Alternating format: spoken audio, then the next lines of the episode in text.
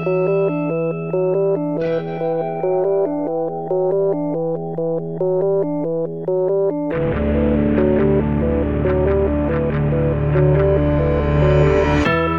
e benvenuti su Easy Apple. Questa è la puntata numero 190, registrata in extremis venerdì 14 novembre 2014.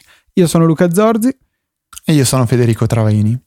E quello che sentite è il piacevole ping elevato delle connessioni italiane nei giorni in cui decidono di non lavorare. Però, Fede, dai, cercheremo di superare anche queste difficoltà tecniche e riuscire comunque a registrare una puntata semidecente come, come cerchiamo di fare sempre, insomma. Sì, eh, oggi più che mai, com- cioè, più che mai no, le, guarda che prova- siamo... No, esatto, quando ho detto più che mai ho avuto un attimo di risentimento, però diciamo come spesso accade, restiamo un pochettino incastrati per colpa delle connessioni che, che abbiamo qui purtroppo in Italia, nonostante siamo in due città abbastanza grosse, ehm, Niente. restiamo sempre abbastanza pi- spesso a piedi con Ehm, diciamo il, il, vincolo di stare attentissimi a non avere nessun altro dispositivo che sta anche soltanto scaricando la timeline di Twitter, altrimenti Skype inizia a, a fare i capricci e mandare a piedi all'aria tutta, tutta la nostra registrazione. Stavo Quindi. pensando una cosa, potremmo avviare un Kickstarter per tirare un bel cavo Ethernet tra casa mia e casa tua in modo da garantire una rete privata di Easy Podcast che ci consenta di registrare. Sì, penso che quel milione e mezzo di euro ci voglia. non so neanche se basta. Quindi... Non lo so, penso che sia abbastanza difficoltoso da affrontare anche per, per Kickstarter. Eh, signori che ci siete ci state ascoltando, cominciate a mettere mano alle banconote grosse del portafoglio, insomma. mm. Chiaramente si scherza e niente buttiamoci nel vivo di questa puntata. Mi piacerebbe cominciare eh, segnalando quello che è successo questa settimana, cioè a un certo punto Diego Petrucci è impazzito e ha cominciato a, a chiedere a Twitter e a tutto il mondo dov'è Scott Forstall. Non so da cosa sia nata questa cosa. Eh, l'ha chiesto a diverse persone, tra cui John Gruber, e John Gruber gli ha risposto che sembra che eh, stia facendo immersioni al momento. Vabbè. Eh, non capisco se è una risposta ironica, penso di sì, o se sia qualcosa di, di sensato. Però il fatto che John Gruber abbia risposto, non lo so. Mm, dici? Ma eh, sì, secondo me potrebbe anche essere. Diceva sta molto under the radar, come si suol dire, cioè senza dare nell'occhio. Boh. Per chi, per chi non lo sapesse, però diciamo, ho i miei dubbi che qualcuno che ci stia ascoltando non lo sappia. Scott Forstall era uh, colui che era a capo dello sviluppo di iOS prima del, del licenziamento circa due anni fa eh, di, da parte di, di, Tim Cook e company.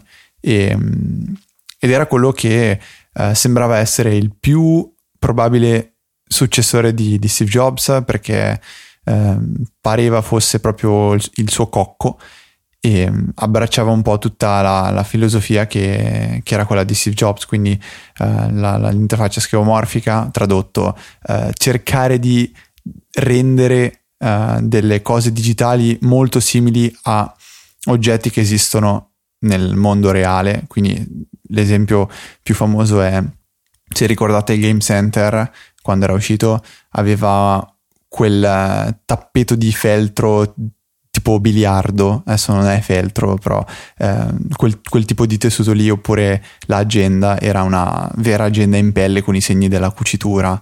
Eh, ecco, quindi Scott Forster è un po' questo personaggio che è stato licenziato due anni fa, subito dopo l'uscita di iOS 6 con anche le mappe disastrosissime. E adesso invece c'è eh, Mr. Federighi, Craig Federighi, che guida tutto lo sviluppo uh, software, quindi in realtà dei sistemi operativi. E vabbè, poi sto finendo a dire troppe cose, però Scott Forcell era questo personaggio e non, non si hanno su notizie da due anni. È stato sostituito insomma da Federighi come capo supremo del, dello sviluppo software di Apple. Eh, prima era Forstall decisamente a puntare il dito verso dove doveva andare Apple, molto in accordo con Steve Jobs, pare, ma venuto a mancare questo, insomma, eh, Tim Cook ha preferito prendere dei, degli ingegneri e comunque dei dirigenti che eh, garantissero una maggiore collaborazione. Per cui, insomma, eh, il, colui che ha causato i problemi di non collaborazione pare che stia non collaborando andando in fondo al mare.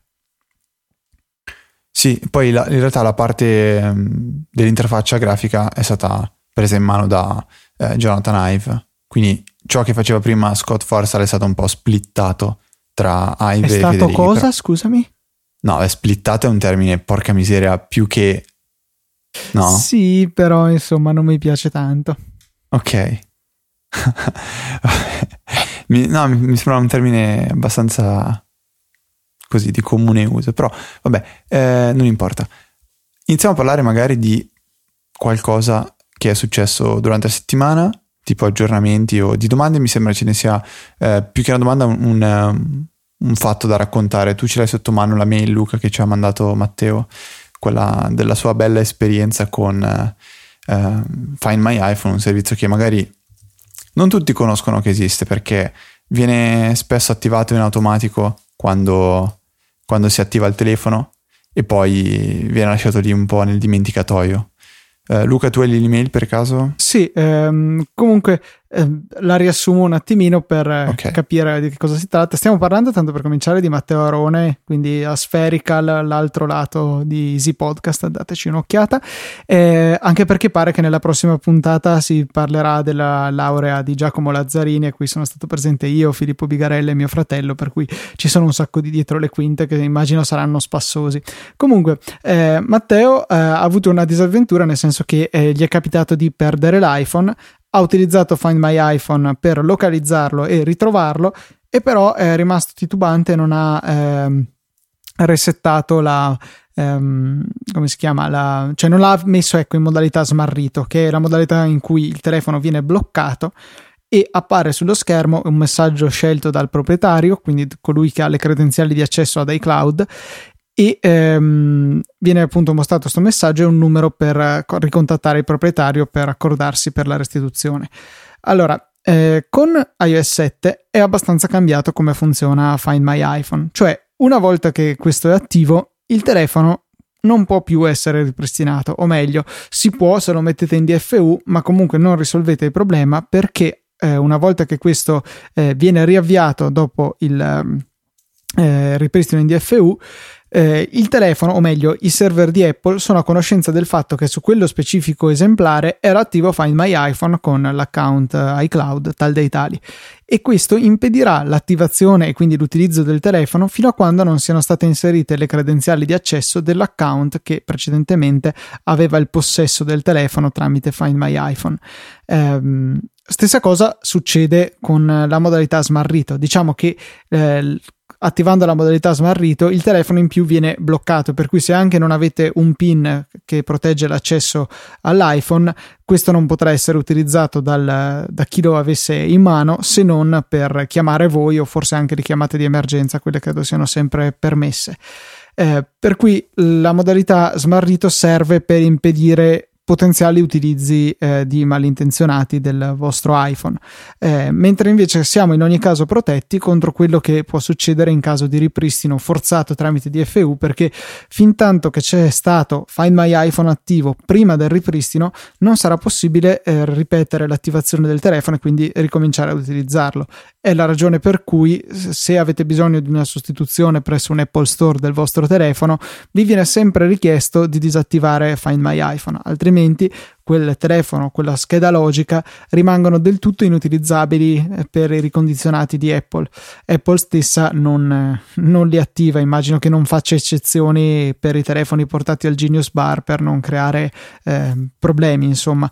E, ehm, quindi con Find My iPhone siamo protetti, smarrito in più ci protegge specialmente se non avevamo un codice perché non rende possibile l'utilizzo del telefono fino a quando non si inter- inseriscono le credenziali di accesso di iCloud. Un, uh, è un sistema che è molto efficace, infatti dall'introduzione di iOS 7 avevo letto una statistica secondo la quale a New York sono calati i furti di iPhone. Tra l'altro, mh, mm, questa cosa dei furti di iPhone mi, mi ha fatto venire in mente che uh, ho, c'è stato un mio amico che mi ha chiesto, mi ha raccontato che un amico, il cugino, il fratello del, del, eh, aveva trovato un iPhone per terra e voleva capire come fare a, a riprenderlo, cioè a riprenderlo, diciamo, a ripristinarlo se poteva essere beccato o no. E cavolo, inizialmente ho detto, beh, tutto sommato se lo ripristini dovresti, anche se stai andando contro qualsiasi legge morale e, eh, e civile, stai rubando un telefono, però in effetti eh, subito dopo ho pensato, no, ma anche se lo stai facendo non perché sei un ladro, ma perché l'hai trovato per terra, quel telefono lì rimarrà un fermacarte. Perché non potrai mai attivarlo grazie alle nuove misure di sicurezza che, che ha attivato Apple. E, ehm, strano, può essere anche un modo per, eh, diciamo, um, aiutare le persone a essere un po' più moralmente responsabili. Perché se trovi un portafoglio per terra, lo prendi, te ne vai via. Se trovi un iPhone per terra, volendo lo prendi, te ne vai via. Adesso ti rendi conto che non puoi neanche più fare questo. Non è una cosa bruttissima. Però i furti sono diminuiti. Non so se anche per questo, penso proprio di sì. Un po' come Siri è l'assistente vocale, Find My iPhone è l'assistente morale degli iPhone. Ma adesso hai, hai, hai parlato di Siri. Tu lo usi di rado? Ti capita di usarlo un po' di più? Perché io ho notato che è Secondo me è peggiorato tantissimo. Ma uh, io lo uso, cioè in realtà da quando ho le cuffie Beats wireless che non funzionano con Siri, cioè lo richiamano, il microfono trasmette il suono al telefono, ma io non sento il risultato, per cui di fatto sono inutili, uh, lo utilizzo molto meno. Una volta, quando utilizzavo dei banali auricolari, lo utilizzavo abbastanza spesso. Uh, ora meno, però quando mi capita di dirgli svegliami alla talora, ricordami la tal'altra cosa, funziona piuttosto bene, eh, anche se la, il riconoscimento vocale che da iOS 8 dovrebbe essere più o meno in tempo reale, insomma con le parole che appaiono rapidamente sullo schermo prima che queste siano inviate sul server di Apple, ehm, non è poi così istantaneo, però comunque funziona. Hai avuto esperienze contrarie? Io lo trovo frustrante da, da, dall'ultimo aggiornamento, cioè con iOS 8. Adesso non so se sia qualcosa boh, eh, di psicologico è effettivamente peggiorato, però in macchina lo trovo veramente frustrante, non, non funziona quasi mai e anche nelle cose più semplici eh, mi, fa, mi, fa, innervosire. Ma dici perché non capisce quello che dici o perché eh, viceversa proprio non c'è comunicazione con il server? Non capisce molte volte, altre volte resta imbambolato. Eh, mi capita una cosa stranissima, adesso non so se tu magari sappia dare una spiegazione a questo, che io attivo, attivo Siri e lui automaticamente si disattiva istantaneamente. Cioè, è presente il rumoretto che fa td quando sì. attivi Siri? Ecco, io attivo Siri fa td td istantaneamente. Attiva disattiva Siri e non posso usarlo e non so il perché. A volte lo attivi gli parli, aspetta 40 secondi per dirti mi spiace Federico, al momento non sono disponibile, riprovo più tardi, sembra che la segreteria telefonica di, di, di, di un vero e proprio robot. Eh, a volte dico chiama mio fratello, che è la cosa più scontata, più banale. E non può capire chiama mi fratello. Cioè mi dice devo chiamarti fratello d'ora in poi. Io... A me fa innervosire, proprio è frustrante. Tu stai guidando, dovresti avere qua- qualcosa, un aiutante a cui parli e ti evita di distrarti. Tu gli dici una cosa e lei fa. Invece io a volte mi rendo conto proprio di innervosirmi, di distrarmi dalla guida proprio per colpa di Siri. Ah, strano, eh, effettivamente non ci avevo pensato, ma quando non funzionano correttamente queste, questi assistenti che dovrebbero eh, facilitarci la vita finiscono effettivamente per creare più pericolo che altro, anche perché ti scappa la tentazione di dare l'occhiata allo schermo a vedere se ha capito, se sta pensando o cosa sta succedendo, per cui comunque bene o male gli occhi dalla strada li togli. Guarda, ma anche senza stare a dare uh, un'occhiata, um, allo schermo. Io proprio cioè, sono fatto così, mi, mi nervosisco e inizio a pensare più al perché Siri non sta funzionando che magari a, alla, alla, guida. E poi vabbè, ovviamente questa non è una cosa che faccio spesso, non è che adesso vado in giro investendo la, le persone. Però ah quando no? mi capita, è... no, no, no, Luca. Però è parecchio fastidioso. E vabbè, comunque ho sentito anche altre persone che parlavano di, di questo peggioramento in macchina. Cioè, probabilmente c'è qualcosa a livello di connessione che incasina Siri. Eh, mentre si sta guidando, magari dove con- si continua magari a passare da una cella all'altra, eh, può essere che questo dia fastidio, però magari per quelle piccole, piccole azioni Siri dovrebbe imparare a, a diciamo lavorare in locale. Cioè, ormai abbiamo dei processori che sono potenti tanto quanto MacBook di tre anni fa. Magari, eh, lo so, magari riconoscere qualche frase semplice, boh, secondo me sarebbe ora. Sì, sono d'accordo, effettivamente. Anche perché, cioè, l'idea sarebbe, ehm, diciamo, l'ideale sarebbe avere una connessione che vada sempre eh, via via migliorando. Quindi non, non, dover neanche pensare a questi problemi, perché la connessione ce l'ho sempre buona, però ci deve essere una collaborazione con um, gli operatori, quindi nel nostro caso Italia Vodafone Team, in America Sprint, Verizon, T-Mobile, eccetera, eccetera, AT&T. Um, e questo mi fa pensare a quel discorso di cui si parlava Mm, forse otto mesi fa, nove mesi fa, della possibilità che Apple introduca una sorta di rete internet eh, proprietaria sì. che, utilizzi, che utilizzi solo per... Però se non sbaglio adesso l'hanno già iniziato a fare, ad esempio per gli aggiornamenti dei, delle applicazioni dell'App Store per gli aggiornamenti sì, del sistema diciamo operativo. Che però quella è semplicemente una CDN, per cui una marea di server sparsi per il mondo che servono per fornirci questi file, però di fatto la rete è sempre, cioè ci connettiamo a questi server sempre tramite il nostro operatore, non è che Apple abbia una sua rete. Ok. Boh, perché, cioè, capisci, Siri sarebbe in, in, in termini di di uh, dati trasferiti è una schifezza, cioè sarà qualche byte esagerando. No, vabbè, ma comunque cioè, è sempre instabilità dei server, inaffidabilità dei server alla fine. Infatti sulla chat ci scrivono Google Now capisce molto bene, invece non penso dipenda dalla connessione, no, ma infatti eh, diciamo che difficoltà di connessione possono peggiorare le cose, ma alla base c'è un servizio di riconoscimento server che non, non è a livello di Google Now, eh, per cui c'è, c'è, poco da fare in effetti. Se riuscissero a sfruttare un attimino di più eh, i processori dei telefoni, d'accordo, sacrifichiamo qualcosina in termini di batteria, ma eh, realisticamente quanto tempo passiamo a parlare con Siri? Cioè, se sono 5 minuti al giorno, non credo sia grave ipotizziamo che questi 5 minuti ci rubino un quarto d'ora di autonomia, eh, non credo che sia letale, insomma. Mm, no, no, però no, no, no, non vedo, non ho visto nessun miglioramento in questo, questo senso, quindi boh, non, ho, non ho delle buone speranze, però vabbè, possiamo anche tranquillamente andare oltre e parlare di altro oltre per esempio, le mie frustrazioni. Per esempio potremmo parlare delle frustrazioni che ha invece mio fratello con Pages, perché questo è un discorso abbastanza interessante secondo me. Ah, eh, e tu con Numbers no invece? sì, lasciamo stare.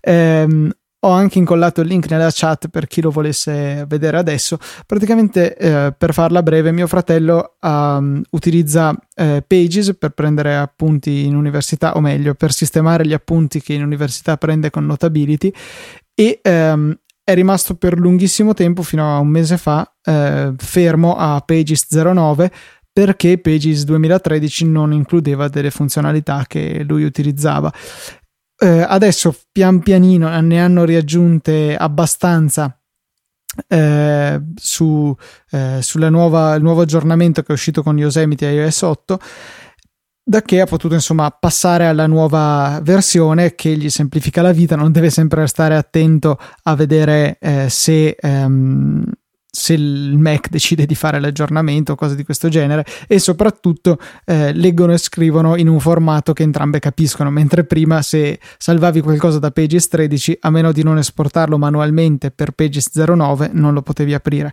Ehm, parla in questo suo post su Tumblr che vi linkiamo nelle note della puntata, delle incongruenze che malgrado questa, eh, questo salto che c'è stato con Pages 13 che serviva per unificare iOS e ehm, Mac, o, o meglio le versioni di Pages per questi due sistemi, rimangono ancora delle funzioni che eh, lavorano in maniera differente e che quindi vanno a creare confusione.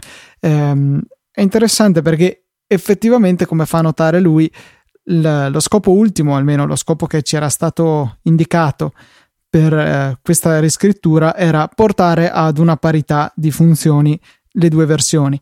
Questo è stato effettuato eh, purtroppo a spese della versione per Mac, che era più ricca di funzioni, per cui è stata resa più stupida, tra virgolette, e portata al livello di quella di iOS per avere una base comune su cui costruire le funzioni future. Questo però ehm, pian piano eh, è, cioè, dovrebbe riportarci ad avere tutte le funzioni che avevamo prima, ma questo ancora non succede e quel che è peggio non siamo ancora veramente giunti a una vera unificazione perché alcune funzionalità rimangono esclusive di ehm, ehm, come si dice di, della versione per Mac. Per cui delle strane incongruenze vi invito a leggere l'articolo e diteci insomma come, cosa ne pensate se vi ritrovate in queste osservazioni Mm. Con numeri invece, che è il Mr. Numbers, mm-hmm. abbiamo altri tipi di frustrazioni, però passiamo oltre. E, tra l'altro mi è venuta una, una mezza idea. Tu, il problema è questo, l'avevamo già parlato forse. Luca, adesso che è tornato indietro a Mavericks, non, non può più utilizzare Numbers. cioè, o meglio, eh, non può più aprire un file di Numbers che eh, avevamo in comune io e Luca per tenere conto della contabilità di, di Easy Apple quindi quelle bellissime uh, donazioni che ci arrivano trimestralmente o, fi- o singolarmente, uh, la parte della la percentuale sugli acquisti di Amazon che arrivano, abbiamo tutto tracciato su un foglio di, di numbers che ovviamente avevamo entrambi modificato con uh, Yosemite. Il problema è che Luca facendo un downgrade da Yosemite a Mavericks non può più uh, modificare quel documento. Dovremmo provare a fare un rischio, cioè portarlo su iCloud e lavorarci lì tramite la, la la web app di, di Numbers, Luca. Non so quanto sia una scelta azzardata, però attualmente è, è l'unica che, che, abbiamo. Sì, eh, guarda, io non mi fido di iCloud, cioè purtroppo per me eh, tutta la parte software di Apple tendo ad apprezzarla, tutta la parte servizi tendo a toccarla come maneggiare qualcosa di, che potrebbe esplodere da un momento all'altro, per cui affidare la nostra contabilità, i nostri documenti a iCloud onestamente non mi fido, per cui preferisco rompere le palle a te e farti aggiungere tutte le cose che vanno fatte su questo documento. Se almeno ci fosse un sistema decente per farlo da iOS, eh, cioè che io apro e risalvo il documento direttamente da Numbers su Dropbox, sarebbe fattibile. Ora come ora devo aprire in, um, in Numbers da Dropbox e poi risalvarlo in Dropbox quindi con due passaggi rischio di incasinare il tutto, insomma non, eh, eh, non mi sembra una soluzione ideale. C'è da dire che potremmo uh, fare una, diciamo, una sorta di, di tentativo, visto che adesso um, io, non tu, ho iCloud Drive attivo, quindi vedo effettivamente i file che sono su iCloud attraverso il Finder eh, posso pensare di eh, tramite Easel tenere una, una sincronizzazione continua per, per, quanto possibile tra, event- tra, questo foglio di numbers su Dropbox e uh, su iCloud. E quindi poter avere una sorta di backup, cioè tu ci puoi lavorare e io uh, tu ci puoi lavorare tramite la, la web app e eh, viene questo sincronizzato anche su Dropbox in modo che c'è una sorta di, eh, di backup nel caso in cui iCloud si mangi il nostro bel foglietto che com- e comporterebbe un bel casino però sono quelle scimmiate da fare con Hazel eh, che a te piacciono tanto a me mm. io adoro Hazel cioè ogni tanto sento gente che boh, sai gli haters quelli di professione che quelli per cui Apple fa schifo, quelli per cui Android fa schifo, quelli per cui Windows fa schifo, tutto fa schifo a prescindere, dove tutto è quello che loro non usano.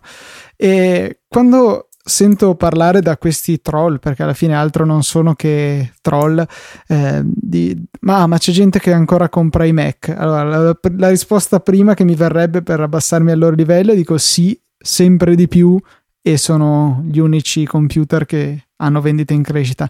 Ma la risposta seria è per me sì, perché è l'unico sistema operativo con cui riesco a fare tutto quello che voglio senza impazzire. È l'unico sistema operativo in cui posso usare Hazel, posso usare Keyboard Maestro, posso usare Alfred, che sono strumenti di produttività incredibili, secondo me. Cioè, sono eh, la ragione principale per cui io utilizzo OS X e non un altro sistema operativo. E oltre a questi strumenti potentissimi, ho anche un parco software, diciamo, commerciale barra professionale che è comunque molto esteso. La suite di Adobe c'è per Mac, eh, molte altre applicazioni sono presenti per Mac. Chiaro, ci sono altre cose più specializzate che magari trovo solo su Windows, ma per il 99% del mio uso è il sistema operativo migliore. Per cui queste prese di posizioni a prescindere eh, non, non, le capisco, ecco, in, in nessun senso. Come quelli che dicono che Android fa schifo. Android non fa schifo, Android è diverso, Android risponde a esigenze forse diverse e, e tutto deve essere scelto eh, con un minimo di oggettività e facendo attenzione a quelle che sono le proprie necessità, senza partire eh, prevenuti nei confronti né dell'uno né dell'altro. Vabbè, condivido tutto tranne l'ultima parte. No, scherzo. no, scherzo, scherzo. Sono d'accordissimo. Cioè, vedo mio fratello che è uno, una persona che comunque eh, so che ha delle capacità e lo vedo usare Android benissimo. E al di là di qualche problema che si ha quando si, non si trovano applicazioni che soddisfano le nostre eh, esigenze, le sue esigenze, ehm, lì si sente proprio che manca il supporto magari di, di, degli sviluppatori e non so, l'applicazione di Plex per Android, come avevamo già detto, è una cosa orripilante e non ci sono alternative purtroppo. Eh, detto questo, volevo dire, ah sì, eh, una cosa volevo aggiungere Luca, il discorso che facevi tu sui Mac Um, qualche giorno fa mi è capitato, mm, giocando, giocando, online con degli amici, di dire che comunque io uh, riuscivo a ottenere, mettendo la grafica non, non al massimo, anche 150-160 frame al secondo senza, senza troppi problemi, di uh, tenere un po' l- le impostazioni limitate in quel gioco perché mi dava fastidio sentire la ventola partire. E, e questi miei amici mi hanno subito detto, eh, ma, ma come fai col Mac 150 frame al secondo. Cioè, cioè, nel senso, non è che il Mac è un computer che fa schifo e esistono anche Mac che sono fatti per fare, per fare quello, hanno, hanno, l'hardware corretto. Mi, mi fa strano questa cosa sentire che il Mac sia spesso ritenuto un computer veramente che sia solo per snob e non abbia delle potenzialità. O meglio, non, non, non valga quei soldi lì. Vabbè, questo può, può, essere un discorso a parte. Comunque, Luca, Overcast si è aggiornata alla versione 1.1 e ha introdotto anche il supporto per iPad. Sei una persona contenta, media o non contenta? Una persona indifferente perché oh. manca ancora una cosa. Eh, io il client che utilizzavo in precedenza, Instacast, che era disponibile su iPad da lunghissimo tempo, lo tenevo impostato in maniera diversa rispetto a, al client su iPhone. E cioè su iPad ero rigorosamente solo streaming, perché alla fine l'ascolto che ne faccio su iPad dei podcast è estremamente limitato rispetto a quello che faccio su iPhone. Possiamo dire che su iPad lo utilizzo un'ora ogni 30 ore che ascolto su iPhone. Questa potrebbe essere una proporzione credibile. E per cui non voglio avere dei file che continuano a scaricarsi per niente. Poi non so, non ho provato, non ho idea di come si comporti una volta che completo la riproduzione su iPhone. Eh, non so se vanno a cancellarsi i file anche su iPad, dovrei fare un esperimento, ma bene o male non ho necessità di eh, sprecare mega tempo, eh, usura della memoria del mio iPad, se, anche se è del tutto irrilevante questo, eh, per scaricare i podcast che poi non ascolterei su iPad. Mi piacerebbe avere lo streaming lì, per quella volta che mi serve li ascolto in streaming e via, eh, anche perché se uso l'iPad per i podcast il 99,9% delle volte sono a casa, per cui eh, non ho nessun problema a effettuare lo streaming.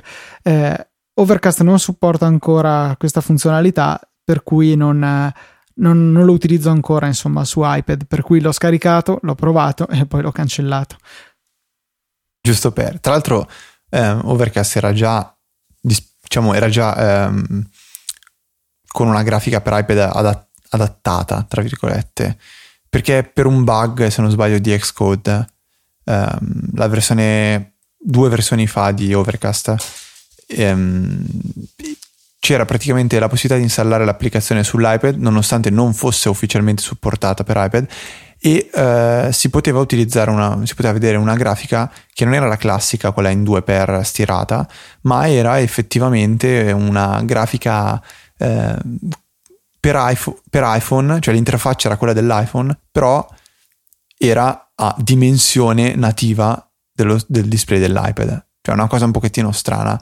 Eh, gliel'aveva fatta notare a Marco Arment, una, un ragazzo su Twitter, e mm, niente, lui ci è rimasto un pochettino male perché tutto sommato è qualcosa che lui non aveva potuto controllare, quindi non era una, una cosa bellissima e vabbè era, era, un bug solo giusto così pur parlé.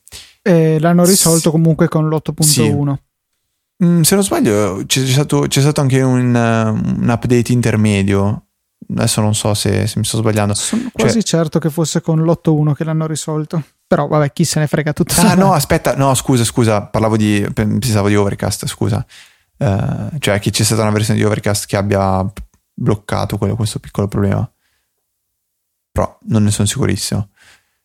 Nel frattempo è uscita anche Cose, Cose 2.5 per iPad, cioè Things, che è quella, quella bellissima suite di applicazioni per iPhone, iPad, Mac che servono per segnarsi le cose da fare e organizzarle bene. E mm, mi piace moltissimo perché nonostante sia molto molto potente come strumento resta semplicissimo da usare e molto molto intuitivo e um, la versione per iPad che si è aggiornata questo è un telefono che sta suonando e che io cercherò di, di abbattere il più in fretta possibile uh, questa versione che si è aggiornata praticamente ha uh, finalmente eh, rivisitato tutta la, l'interfaccia grafica e l'ha adattata ad iOS 7, cosa che mi fa abbastanza ridere, però eh, gli sviluppatori di, di, Things, che sono Culture Code, sono abbastanza noti per eh, essere lenti nel, nel, nella release del, delle nuove versioni delle applicazioni, tanto che praticamente è un anno che lavorano anche alla versione 3 di Things, eh, dicono che ci stanno lavorando, che presto arriverà presto è un termine molto, molto relativo, però sono contento che adesso abbiamo la possibilità di utilizzare una, un tris di applicazioni che siano entrambe moderne.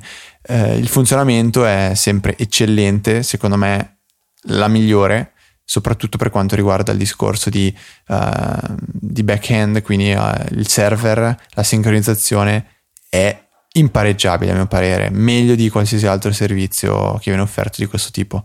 E nota interessante, l'avevo notata anche su uh, il, il, computer di un mio professore di tecnologia meccanica 2 e aveva un Mac. Oddio, sì, anche i professori universitari hanno il Mac, anzi hanno principalmente Mac e aveva Beh, principalmente nel, nel dai doc. non esageriamo è un po' sì io se penso adesso, uh, attualmente i corsi che sto seguendo sono tutti praticamente con un Mac. Se penso l'anno scorso, anche lì quasi tutti avevano un Mac. Se penso TM2, eh, CM2, eh, Derrico, oh, vabbè ho fatto il nome, non dovevo farlo, eh, tecnologia meccanica, diceva di volere un Mac ma non poterselo permettere, aveva una copia di un MacBook Air e lui l'aveva detto spudoratamente.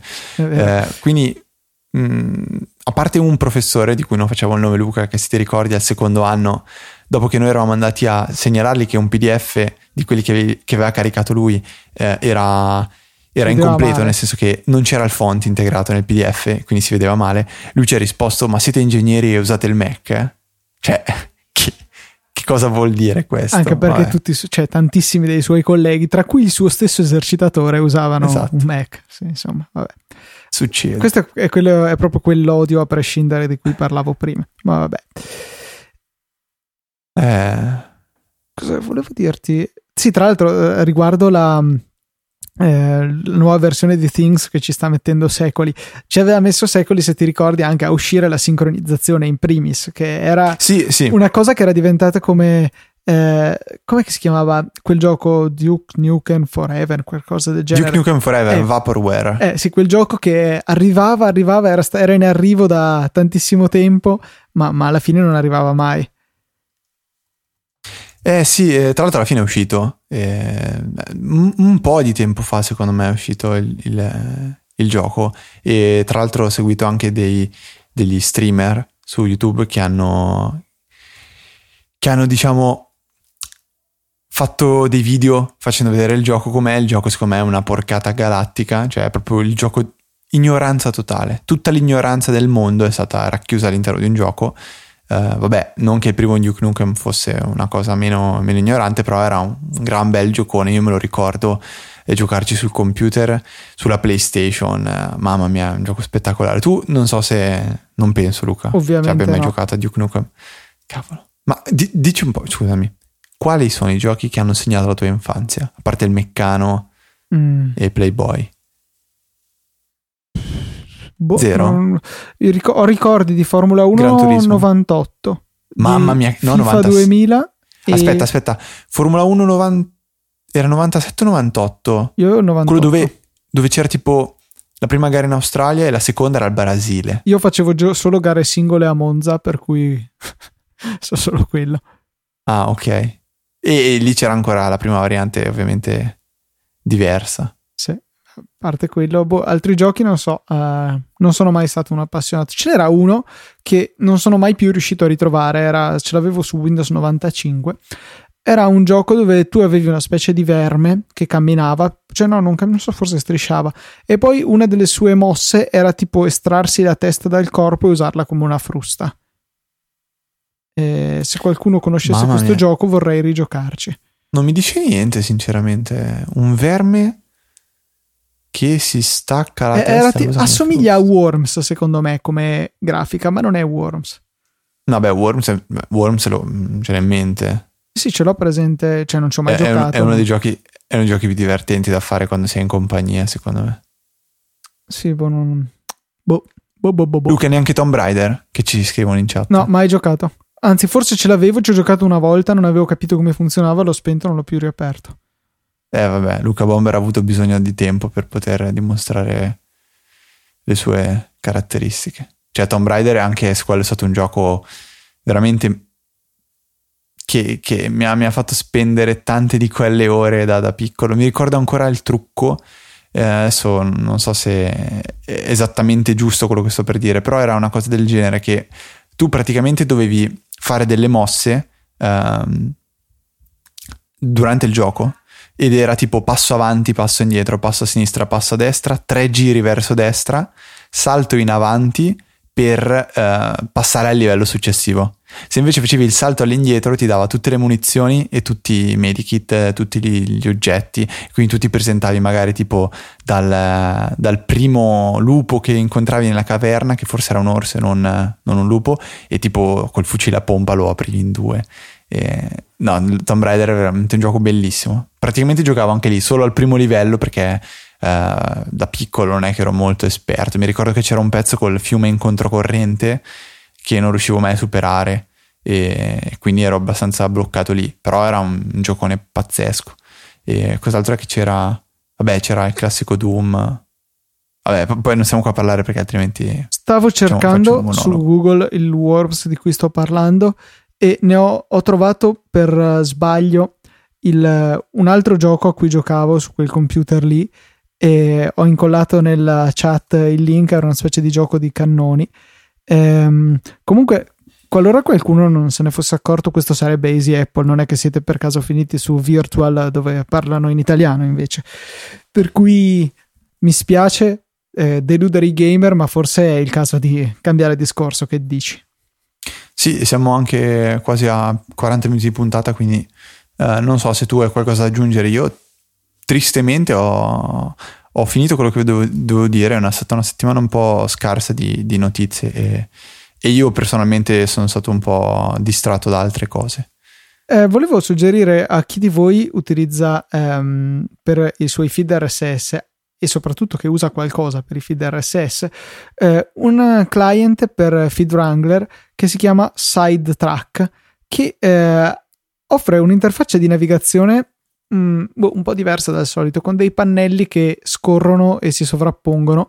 E è un'interfaccia molto fluida che però secondo me mal si adatta a scorrere le notizie rapidamente, mentre invece se siete di quelle persone che seguono assiduamente tutti i feed a cui si iscrivono, potrebbe essere interessante.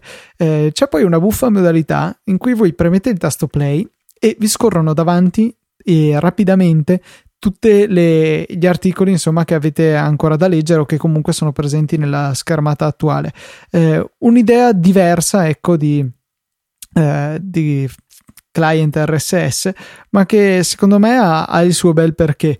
Non la sostituirei magari a, a Mr. Reader o a, Reader, però insomma eh, risulta un, un'app interessante che era gratuita questa settimana, non so se lo, se lo è ancora, eh, con l'aggiornamento in background, l'integrazione con tutti i vari servizi di Read Later, per cui eh, sicuramente merita una prova e, e, niente. L'applicazione in questione eh, richiede chiaramente un account di Feed Wrangler, che è il servizio di sincronizzazione RSS di David Smith, che costa un 17-18 dollari all'anno, per cui niente di proibitivo, e l'applicazione si chiama Sidetrack. Sidetrack. Sì.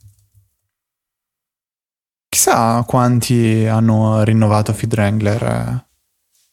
Sono curioso di saperlo. Cioè, adesso potremmo fare un mezzo sondaggio. Mm, sono un po' scettico che questi servizi di pagamento siano ancora ben visti. Cioè, secondo me, Feedly è diventato un po' il nuovo Google Reader. Soprattutto perché è gratuito. Però no, non lo so, eh. Eh, potrei, potrei essere smentito e sarei forse anche felice di questo.